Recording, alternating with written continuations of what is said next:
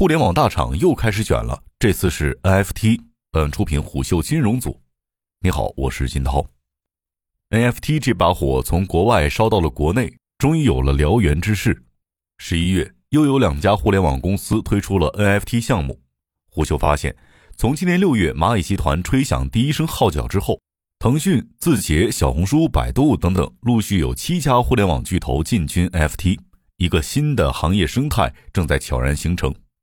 当国外的 NFT 市场渐渐开始步入稳定期的时候，国内在酝酿着一场大爆发，其波及的范围十分广泛。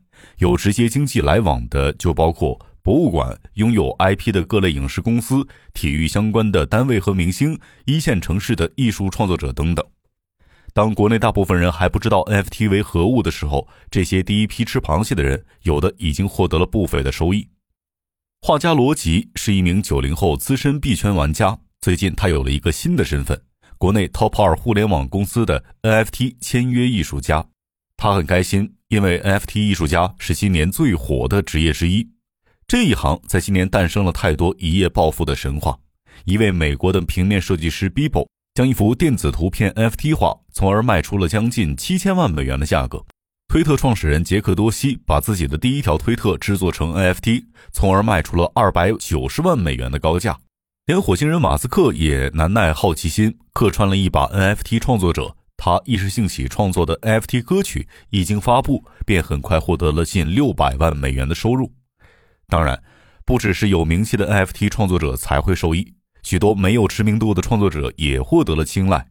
罗辑自认为籍籍无名，甚至不太入流。但是依然成为了一名互联网大厂认证的 NFT 艺术家，这给他带来了很多的机会。他发现，无论是蚂蚁 NFT 平台蚂蚁链粉丝力，还是腾讯的 NFT 平台幻盒，所有的作品一经放出，便能够在短短几十秒内销售一空，而且销售额也颇为可观。以蚂蚁 NFT 平台为例，一件作品就可以卖出近二十万元。不用考虑太多，罗辑便与这家互联网公司签订了合同。据了解，互联网公司有两种方式与 NFT 艺术家签约，一种是直签，罗辑就是这种，他直接和互联网公司对接，自己也会进入互联网公司的 IP 作者库；另一种方式是与第三方机构签约，他们有的是独立的文化传播公司，有的是中央广播电视总台的直属企业，甚至有的是国内知名的博物馆。一名国内的 Top 二互联网公司内部人士表示。某宝与机构的合作提成是百分之二十，而多位 NFT 艺术创作者则向虎嗅说，某宝与合作者是五五分成。对此，罗辑表示，可能是看人下菜吧，毕竟我们只是独立创作者，不比知名的大机构。罗辑只是其中一个比较典型的案例。虎嗅在五个超过两百人的 NFT 交流群里面潜水一个多月，发现参与到 NFT 平台创作的人群构成很丰富。他们有画家、游戏设计师、摄影师、插画师、平面设计师等社会工作人员，也有中央美院的学生、零零后这样的年轻一代艺术创作者。他们中很多人的收入来源并不是很稳定。一名插画师向虎嗅表示，收入来源大致有两个，一个是给企业供稿，然而这样的插画师的创作冲动是被抑制的；另外一个是成为一个大 V，让自己的画作更贴近大众的审美，从中赚取费用。然而，这会让画师的作品变得商业化、媚俗化，而 NFT 给了他们一个平衡艺术和商业的平台。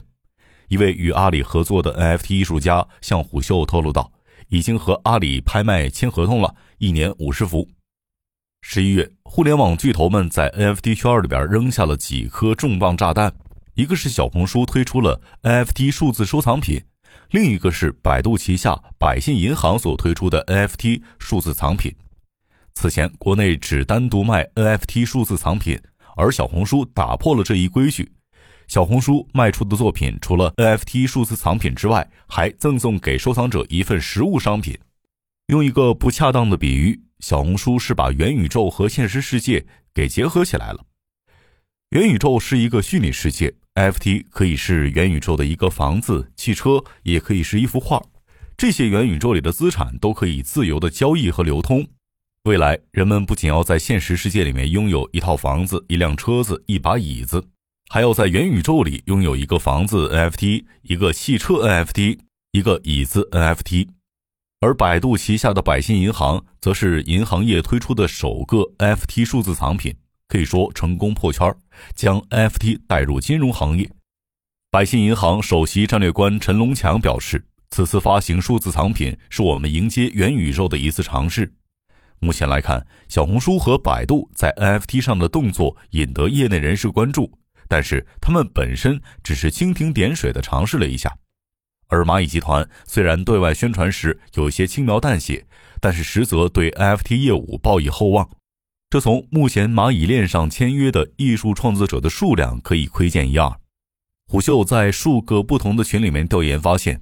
目前市场上和普通艺术创作者签合同的，基本上都是蚂蚁集团。蚂蚁是国内第一家进军 NFT 的互联网巨头。二零二一年六月，蚂蚁集团在支付宝上推出小程序“蚂蚁链粉丝力”，一经发布就遭到了市场疯抢。如今五个月的发展，蚂蚁集团和阿里巴巴在外界签约了很多的艺术创作者，并且放进了自己的 IP 作者库里。而招揽人才通常是一家公司扩大业务规模的先兆。背靠支付宝的十亿流量，蚂蚁的 NFT 不愁卖。很多的 NFT 收藏者向虎嗅表示，支付宝的 NFT 几乎天天有，就是抢不到。蚂蚁的 NFT 玩法颇多，不仅在支付宝上增设了数字拍卖，还与淘宝进行联动。在淘宝的阿里拍卖上，大量的 NFT 作品被拍卖到上千元。这还是蚂蚁和阿里巴巴刻意压低 NFT 作品价格的结果。在淘宝上，一件名为“越王宝剑”的 NFT 曾被炒作到六千元；闲鱼上，一款九点九元限量发售的敦煌飞天 NFT 作品被炒作到一百五十万元一个。这也是蚂蚁 NFT 一件难求的原因之一。虽然蚂蚁和腾讯明确表示，NFT 的收藏者不能在平台上进行交易，然而。国外火热的 NFT 炒作热潮还是传到了国内。虎嗅接触了多位蚂蚁 NFT 的收藏者，大部分都直言希望 NFT 的价格能够越炒越高。相比蚂蚁的积极，腾讯显得有些佛系，这和 Polyma 的战略风格有关。马化腾此前说过，腾讯是用稳健的思路去看金融，最核心的问题是稳定。他认为金融是拼谁的命长，而不是谁短期跑得快。NFT 天生带有金融基因，这也让腾讯采取了和借贷业务、保险业务、基金业务等金融业务一模一样的打法，任你风吹雨打，我只做万年老二。腾讯在 NFT 的探索上，无论是频次还是数量上，都比蚂蚁少很多。然而步子虽小，但显得非常有章法。和蚂蚁的四面出击的战略打法不同，从八月推出换核以来，腾讯在 NFT 上只向三个方向进行尝试：一是传播中国文化、民族文化，比如推出五十六个民族的 NFT 艺术藏品；一是试图推广和打造大型 IP，比如爆火动画《一人之下》的人物画像 NFT；还有一个是宣传公司文化。十一月十一号。腾讯为其员工发放了二十三周年纪念版 NFT，共发行七万两千枚，几乎每一个腾讯员工都领到一款独属于自己的 NFT 礼物。这一动作广受内部和外界的好评。Polyma 的稳自学让腾讯的 NFT 业务走得顺风顺水。一位 NFT 收藏者表示：“支付宝每天都会有，还是换核的价值更高些。”和一众巨头只盯着国内市场不同，字节跳动把目光盯向了海外。十月一号，字节旗下的 TikTok 宣布推出首个 NFT 系列 TikTok Top Moments。在国内，对于 NFT 的监管并不明确的时刻，字节跳动先海外后国内的做法是较为理智，也最为开放的。蚂蚁的 NFT 作品都在其自己创立的蚂蚁链上发行。腾讯和小红书的作品都在腾讯旗下的智信链提供链上存证，百信银行的 NFT 都在百度超级链上发行，京东的 NFT 作品都在其自建的京东智臻链上，他们无一例外都是在自己构建的联盟链上发行 NFT 作品，也只有他们自己的用户才会购买。而字节跳动则在以太坊网络上引入 NFT，以奖励内容创作，这对于所有用户来说，无疑都是巨大的激励。蚂蚁的全面，腾讯的稳健，字节的开放，短短不到半年，中国已经有七家互联网公司宣布推出 NFT 作品，这个市场也初步形成。而如今摆在这些巨头面前的问题是，是否有可能更进一步将 NFT 平台真正做成一款像 B 站、知乎、抖音一样人人都用的应用程序呢？争议之下，谁是下一个杀手级应用？NFT 已经被国外市场证明是有爆火的潜力的。然而，因考虑到监管和 NFT 被恶意炒作的风险，互联网公司们形成共识，探索一条去金融化的 NFT 发展路线。谈到 NFT，就要谈到它背后的技术——区块链。从一五年之后，蚂蚁投入了不少的资源在区块链技术上。二零二零年，蚂蚁递交的招股书显示，蚂蚁集团董事长井贤栋在致辞中表明，要用区块链技术死磕信任难题。他表示，如果公司不在了，希望留给世界的是信任体系。在招股书当中，关于上市之后的资金使用，蚂蚁集团在技术创新一栏只填写了区块链。在2017年、2018年、2019年和2020的上半年，蚂蚁集团与区块链相关的专利申请数量都排名全球第一。然而，让人略显尴尬的是。蚂蚁虽然宣布推出了五十多种区块链解决方案，但是很难找到一个让普通用户有深度感知的产品，这也是整个行业都面临的痛点。正因如此，蚂蚁等互联网巨头都在积极布局，希望能够打造出一个爆款区块链应用。一位业内人士表示，NFT 是目前国内已知区块链项目当中最有可能达到千万日活用户的区块链 APP。根据相关数据显示。在国外，NFT 所有平台加起来交易账户已超过七百万，仅 OpenSea 一个平台就有超过六十万交易用户。按照这样的交易者数量上升的趋势，百万用户只是时间问题，而千万日活的目标也并非空中楼阁。NFT 无疑在国外爆火了，但是它的成功能够复制到中国吗？有业内人士认为，在监管的压力下，国内的 NFT 失去了最重要的交易功能。很难复制国外 NFT 爆火的经验。也有业内人士认为，元宇宙和 IP 产业会共同成为国内 NFT 爆火的一个契机。区块链有两个特别重要的概念，一个是同质化代币 FT，一个是非同质化代币 NFT。在广义上，比特币、以太坊、美元、数字人民币等都可以称作同质化代币，它们可以被替换和无穷拆分。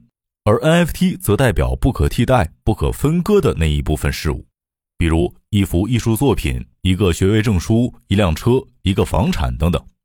NFT 独一无二、不可替换和拆分的特征和元宇宙十分的契合。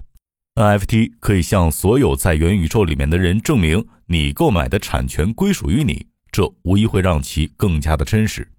NFT 的另一个发展逻辑是，它可以保护和激励一批艺术创作者。从此可以成为国内 IP 制造的肥沃土壤。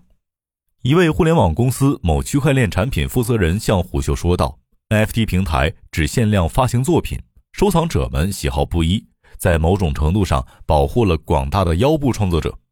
以前中国没有好的 IP 作品，一方面是历史积累比较短，另一个重要原因是在机制上，现存的激励机制在损害艺术创作者们的创造性。”中国没有好的 IP 是一个巨大的遗憾，这也是为什么中国企业没能建立自己的环球影城、迪士尼，并把这些文化输出海外的直接原因。以迪士尼为例，其 IP 每年给公司提供的直接和间接价值能够达到上百亿美元，仅上海迪士尼一年的收入就高达七十亿元。而 NFT 平台有着良好的机制去激励优秀的 IP 创作者，这对于产业有很大的帮助。在 B 站上，优秀的视频 UP 主们可以通过创作精美的视频衣食无忧；在微信公众号上，优秀的文字创作者可以通过打赏、商业广告来变现。也许在不久的将来，在 NFT 平台上也会有更多的数字艺术创作者创作出更多优质的 IP 作品，从而实现经济自由。一方面，NFT 创作者、平台、收藏者这样的商业闭环。如果操作得当，可以让整个新链条上的参与者都获益。另一方面，NFT 创作者、IP 传播、元宇宙的商业模式延伸了产业链条，让其与更多的行业产生深度融合，迸发出更大的商业价值和影响力。这或许才是 NFT 落地的最佳姿态。商业洞听是虎嗅推出的一档音频节目，精选虎嗅耐听的文章。分享有洞见的商业故事。我是金涛，下期见。